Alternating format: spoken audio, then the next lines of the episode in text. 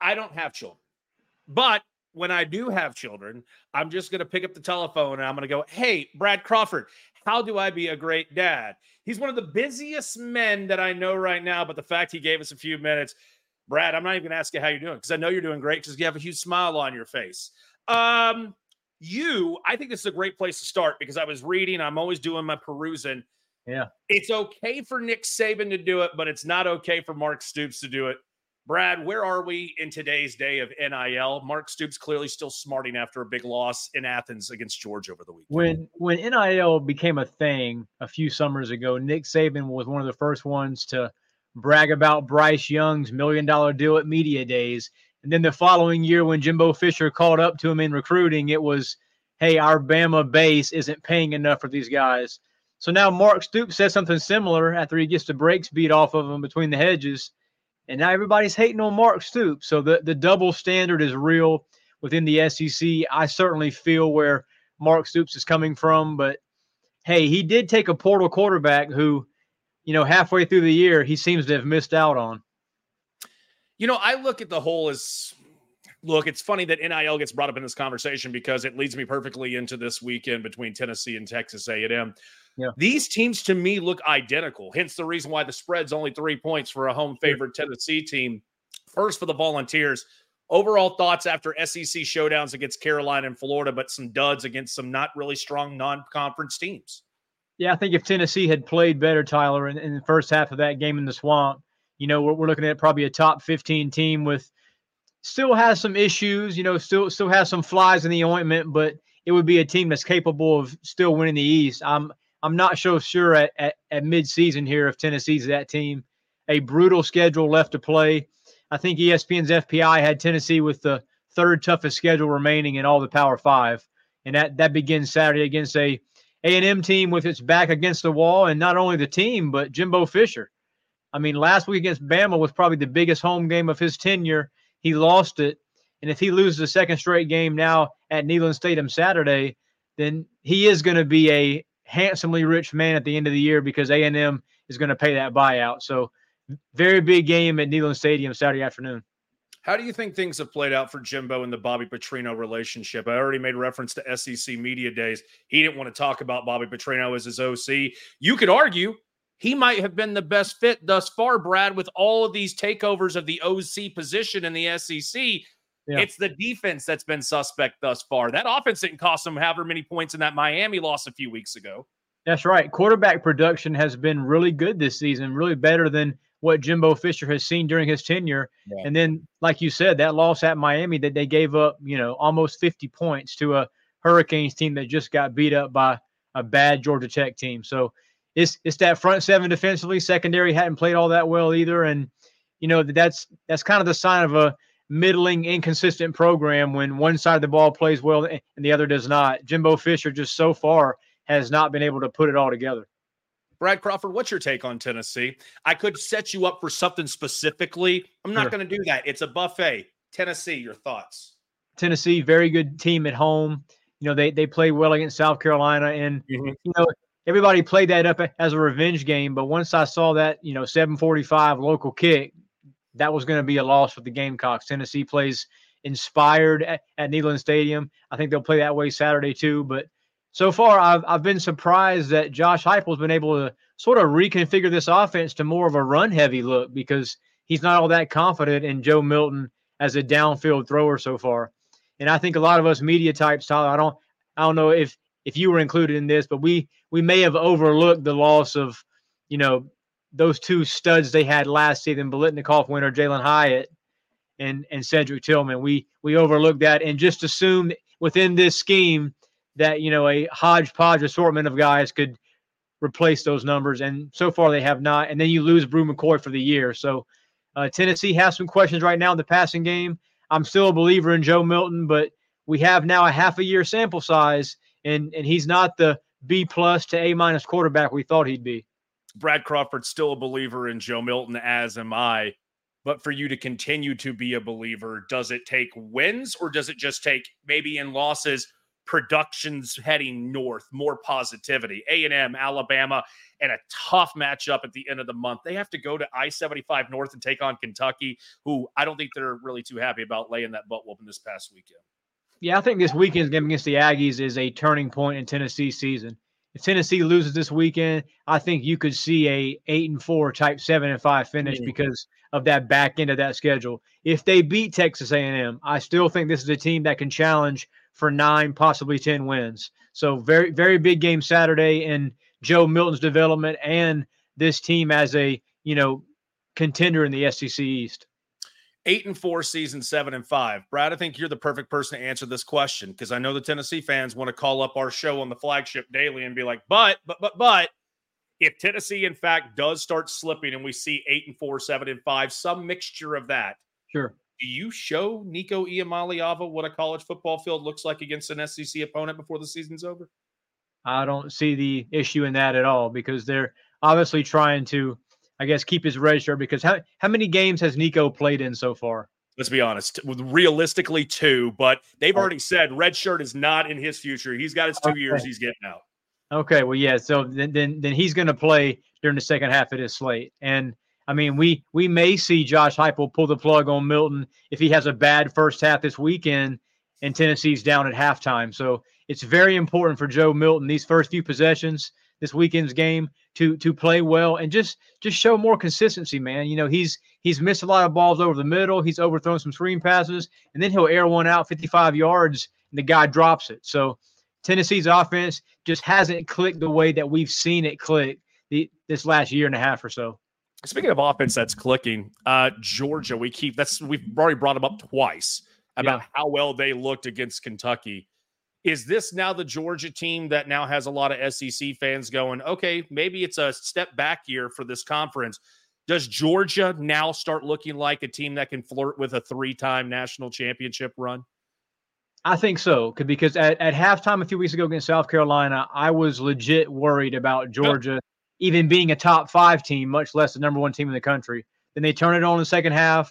They beat a decent Auburn team on the road. I don't care what the records are. On the road in the SEC is difficult, especially at Jordan Hare.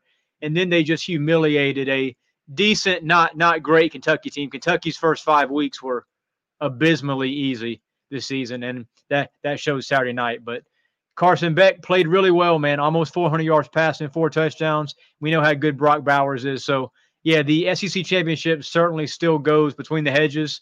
And right now, that's the only legitimate playoff contender in the SEC that I've seen, you know, this first half of the year. It's almost as if Brad, you knew where I was going to set you up for this question because that response. Bama's not a contender, no. no, okay. Well, so, so, answer this though, and I you're going to think this guy's taking crazy pills, but stay sure. with me. This weekend, the Pac-12. My God, what a slate! Yeah. Oregon, Washington. You get a showdown where USC has to go to Notre Dame. I know that Oregon State is going to be put on display. Yes or no, Brad Crawford?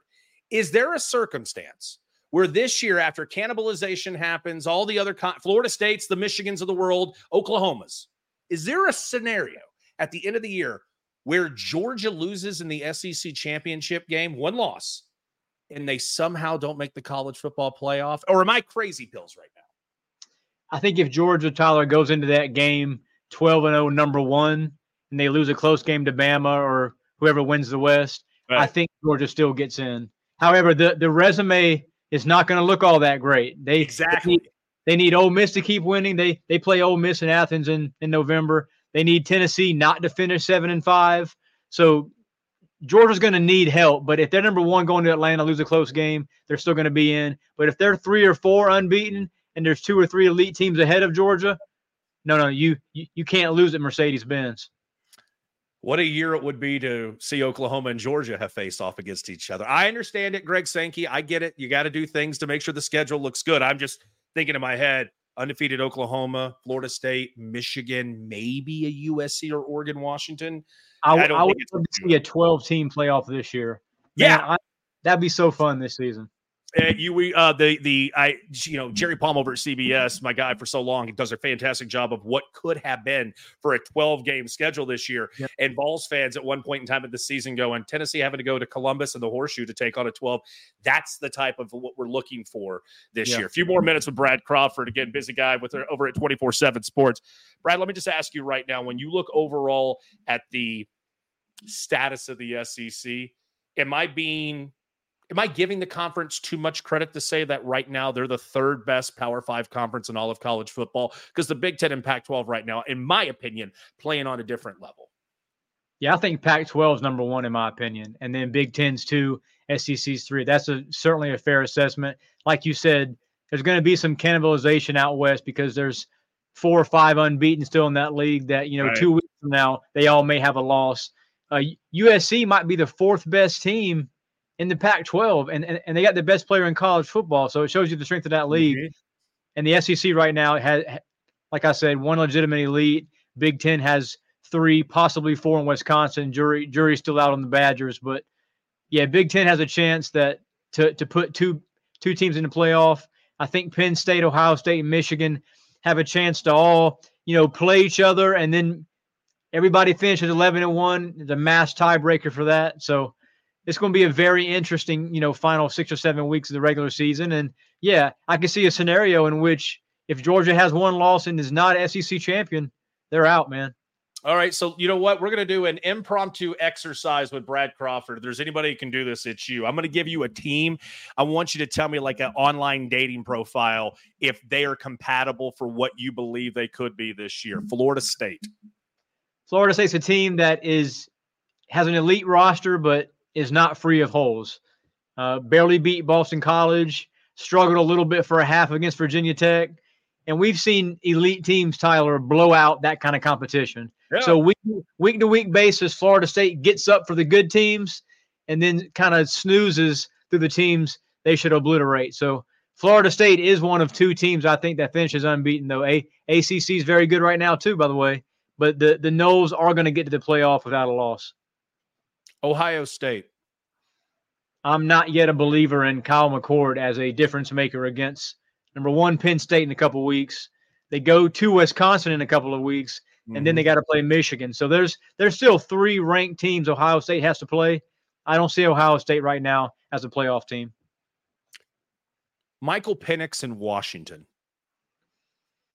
Show me what you can do against an elite opponent, and then I will be a believer because the first five weeks of the season, if you believe in that game score thing that that ESPN draws up every year about you know how mm-hmm. well you beat your opponents play by play, then mm-hmm. Michael Penix and Washington have been just phenomenal. But we're going to see Saturday against unbeaten Oregon if they can block the Ducks, if those two stud wide receivers who might be early round picks can get behind the Oregon secondary. That's going to be a uh, playoff type preview game for me you just said USC might be the fourth best team in the conference, and I think we could rearrange the rankings week by week. In your opinion, right now, October 10, who is the best team in the Pac 12?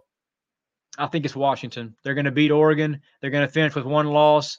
And we're going to see a scenario where we have two 11 and 1 teams playing in the Pac 12 championship game. And that's going to be the de facto, you know, quarterfinal. Loser of that out of the playoff. Winner at 12 and 1 with four or five wins against ranked teams they're going to be in that Final Four. Is Michigan the biggest threat to Georgia's three-peat? Hmm, that's probably the best question yet. You know, I think Florida State is. We saw really? Florida State in the opener against a very good roster in LSU just just decimate that team. Now we know four weeks later the LSU secondary is, as as Deion Sanders would say, hot garbage. But in that season opening game, man, Keon Coleman looked like the best player in college football with with three touchdowns. I think Florida State has enough talent on offense to to give Georgia issues. So, yeah, I think Florida State's the biggest threat because Michigan they're going to go ten weeks into the season without playing a ranked team. So we don't we don't know how good Michigan is yet. You know, Brad, I want to end on this because I was having a conversation with Coach Rick Barnes. It was basketball media days here in Knoxville a few days ago and we were doing some SBCs. We were talking about delicious queso and guacamole and salsa. And he goes, Tyler, if I could, I'd take you over to the Carolinas and I'd show you where you could have a cheeseburger, a hot dog, and they put coleslaw on it. And I stopped and I went, You're fibbing to me. You're, as my mm-hmm. grandmother would say, you're joshing me. That is that true? Brad, you're a Carolinas guy. Are you yeah. telling me that that's a delicacy over there? So, so I am from South Carolina, but I live in North Carolina most of my life. Right. I'll, I'll give you this, the barbecue here in North Carolina is vinegar based. It's great, yeah. but there's something called barbecue hash down in South Carolina. It's a what's left of the pig. You put it over rice and it's served hot. Dude, you have to try that. It's it's better than pulled pork. It's not meat. It's okay. what's left of the pig, and it's all grounded up and it's put over rice. It's amazing, and it's only served in South Carolina. Brad Crawford, I think I could ask you anything at any time. You are the modern day Google, the Ask Jeeves, the Duck Duck Go, anything that is a search engine in 2023. And it doesn't even come with the cookies that we have to accept. I hope that the wife and the children are doing well. You're a madman. And what people don't know, you're a better dad and husband than you are a writer and a personality, you, sir. I appreciate, appreciate you. We'll catch up soon, dude.